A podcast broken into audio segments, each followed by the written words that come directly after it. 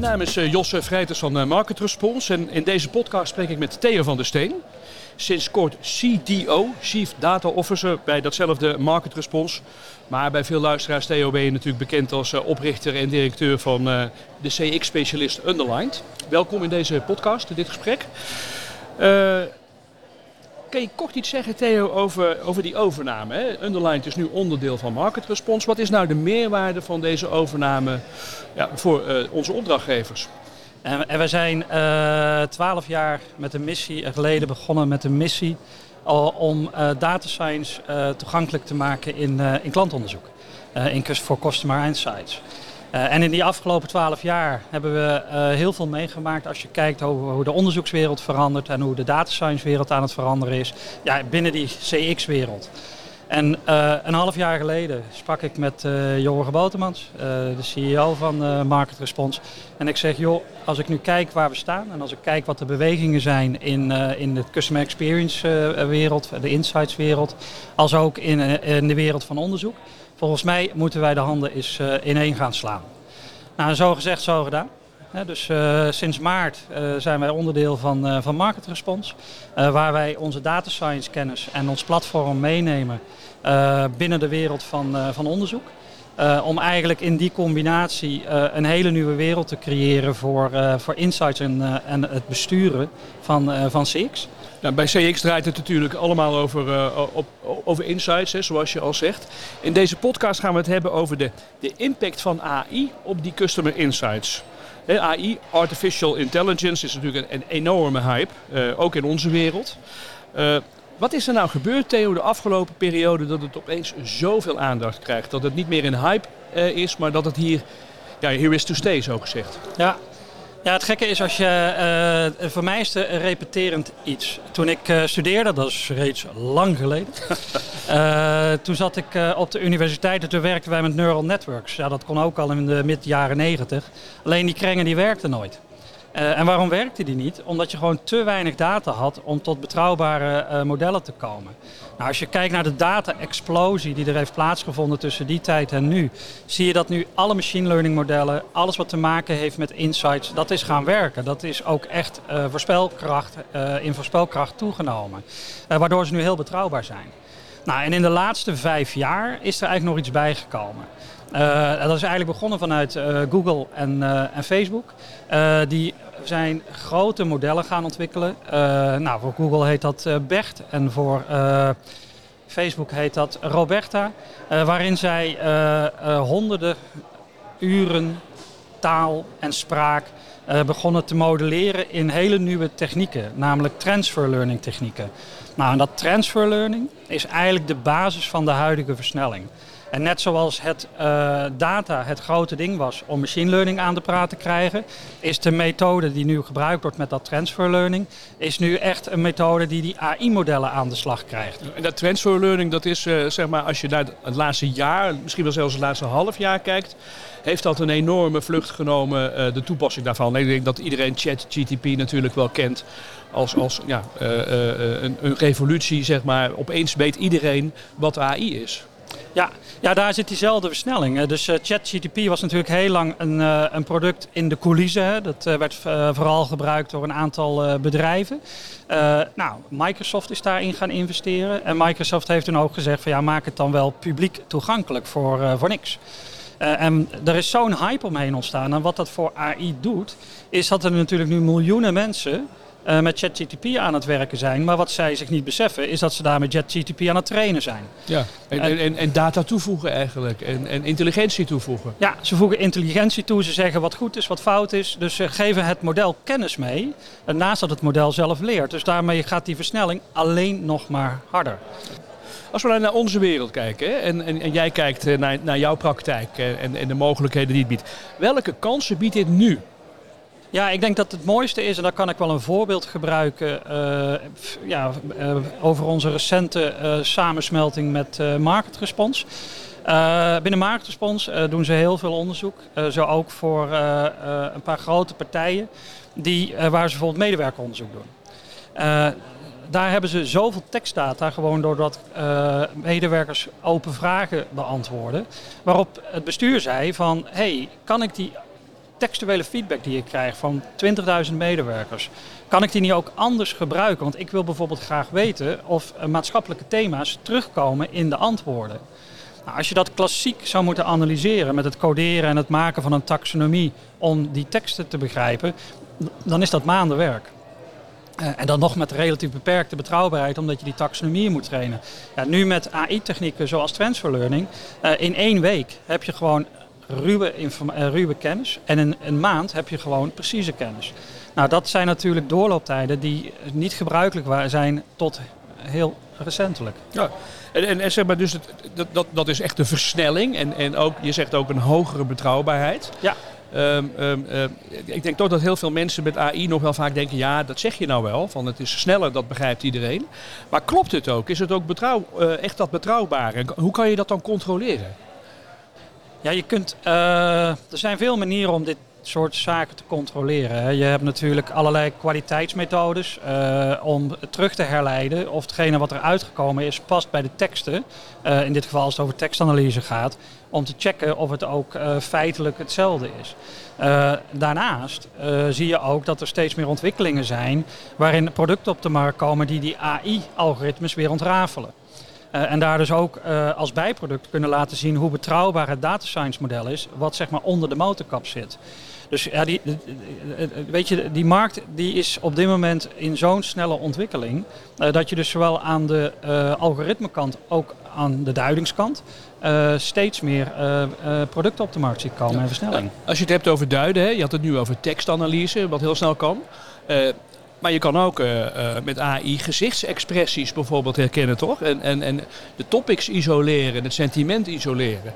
Ja, klopt. Uh, in feite door data science en alles wat er nu gebeurt op, in dat werkveld is ieder stukje informatie, of het nou beeld, geluid, video of tekst is, is iets wat je kunt toepassen voor je insights. Uh, dus als jij uh, expressies van mensen wil analyseren op emotie. Dus ja, met expressies bedoelen we dan gezichtsexpressies? Met gezichtsexpressies wil ja. analyseren van, uh, voor emotie. Ja, dan zijn, dat nu zeer dan zijn er nu zeer toegankelijke methoden om dat te doen. En, en, en wat kan je daar dan concreet mee? Hè? Dus, dus, dus je, je meet dat, je analyseert dat. En hoe, hoe gebruik je het dan ook, ook snel om, om bijvoorbeeld die customer experience, die klantreis te optimaliseren? Nou, je, kunt, je kunt er al twee kanten mee op. Met data kun je de kant van inzicht op. Dus uh, de, het dashboard en uh, het komen tot een inzicht. Uh, de andere kant is, je kunt natuurlijk ook zaken gaan operationaliseren. Bijvoorbeeld het gesprek gaan operationaliseren. Dus daarin zie je ook dat de chatbot die nu op de markt komt, vele malen intelligenter is en een vele malen natuurlijker gesprek geeft dan de chatbot van een paar jaar geleden. dus je kunt het zowel toepassen in het krijgen van persoonlijke interactie als in het begrijpen wat er aan persoonlijke interactie is en hoe jij daar jouw eigen dienstverlening in kunt verbeteren. En of dat nou is vanuit een merkpositioneringsvraagstuk of vanuit een CX-positioneringsvraagstuk. Ja, beide kanten kun je daarmee uh, onderzoeken en verbeteren. Ja. Bij Market Response zeggen we altijd, hè, als je mensen echt wil begrijpen, dan begint dat begrijpen, dat begint eigenlijk bij data. Hè. Dus als we maar wat uitzoomen en naar de wat grotere wereld van CX en, en, en, en, en daaromheen kijken. Um, uh, kun je toelichten hoe die data journey er dan uitziet? Ja, wat je, uh, wat je merkt, en dat is wel iets wat nu echt aan het gebeuren is, uh, in de toekomst gaat het alleen nog maar over merk en de geboden ervaring. Omdat er kan zoveel geautomatiseerd worden en geoptimaliseerd worden dat het enige verschil kun je nog maken op jouw merk en jouw merkpositie en, de, en de ervaring die daaronder ligt. Nou, als je die wil gaan begrijpen vanuit data, ja, dan heb je een zogenaamde data journey nodig. En die, die data journey die helpt jou van het ontstaan van data helemaal tot en met hoe je daarop gaat uh, acteren. En of dat dan is acteren door te verbeteren of acteren door het uh, te operationaliseren, waar we het net over hadden. Ja, beide kan. Binnen MarketSpons, uh, mijn eerste weken binnen MarketSpons, nou, begin ik daar ook steeds meer gevoel te krijgen bij hoe binnen MarketSpons de data journey is georganiseerd. Nou, en daar zie je ook dat ondanks dat er heel veel technieken en methodes zijn die MarketSpons biedt, ze komen allemaal in harmonie bij elkaar in die zogenaamde data journey. Dus dat is het fundament waarop eigenlijk de hele dienstverlening gebouwd wordt ook. Ja, klopt. Dat is het fundament. En daarin komen zowel de, de kwalitatieve technieken samen met uh, communicatietechnieken uh, als ook met uh, data science en onderzoek. En de, de, software die je nodig hebt om dat allemaal te laten werken. Het, is, het harmoniseert eigenlijk vanuit die data journey het komen van het prille ontstaan van data tot en met het hebben van het inzicht en daarop acteren. Ja terug naar die AI. Hè. Dus, uh, uh, wat mij toch wel fascineert is dat je ja, elke vorm van interactie is nu al te duiden hè, met behulp van AI. Maar dan gaat het natuurlijk ook over deepfake. Of over conversaties met avatar. Ik denk een jaar geleden dacht je nou dat is nog heel ver weg. En nu blijkt dat opeens heel dichtbij te zijn. Ja, dat klopt.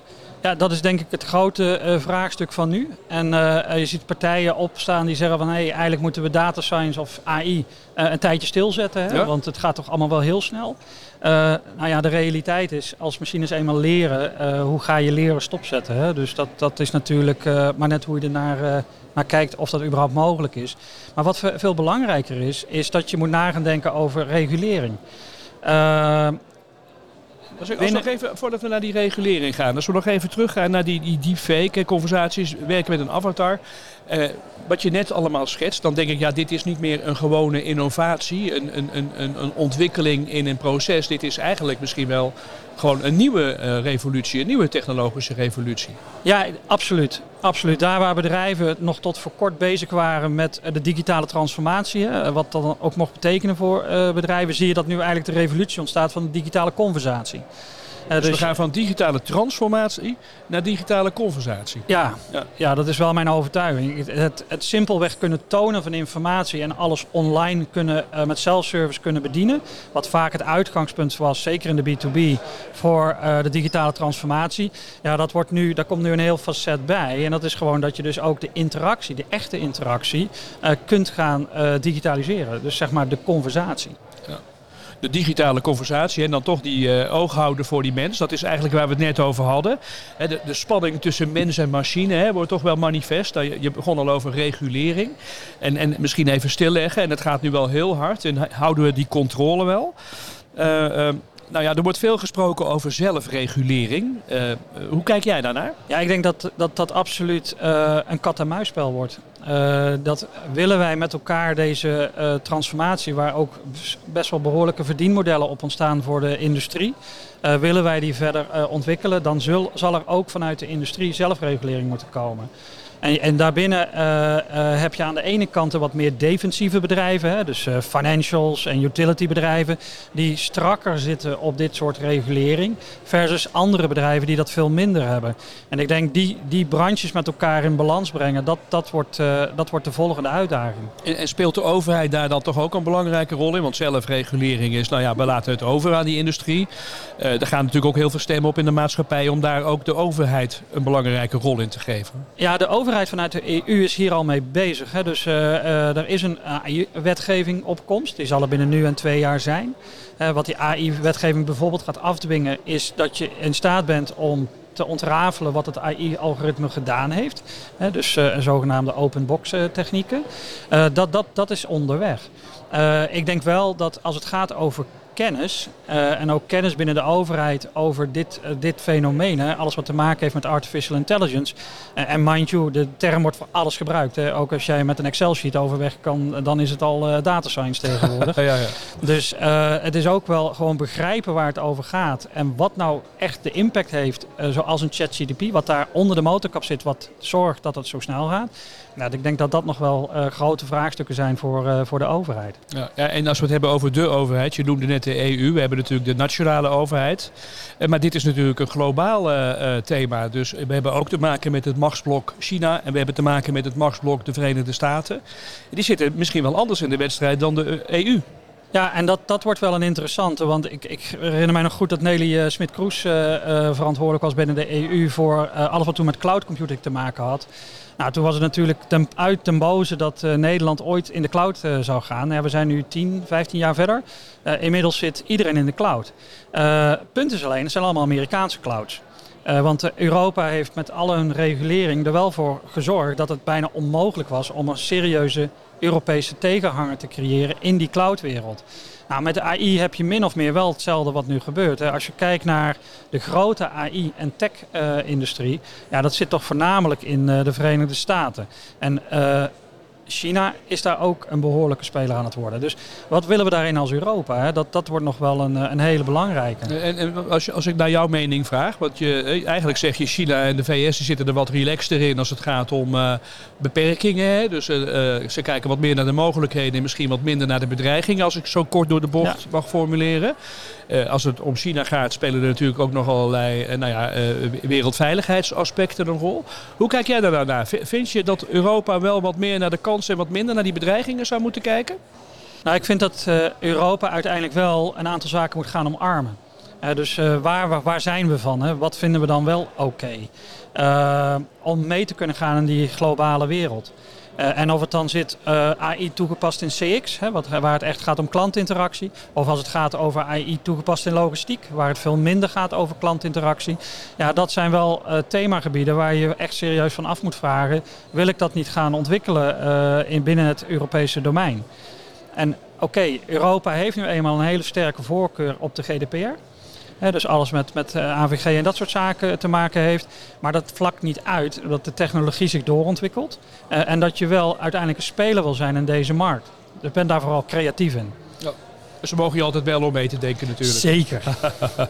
nog, nog heel even terug naar um, um, die digitale conversatie hè, en, en, en het krachtenveld tussen mens en machine. Hè. Bij, bij Market Response is het adagium als je mensen echt begrijpt kan je iets voor ze betekenen. Dat betekent dus ook dat je ze echt naar, naar je moet luisteren en dat je die mensen niet uit het oog moet verliezen.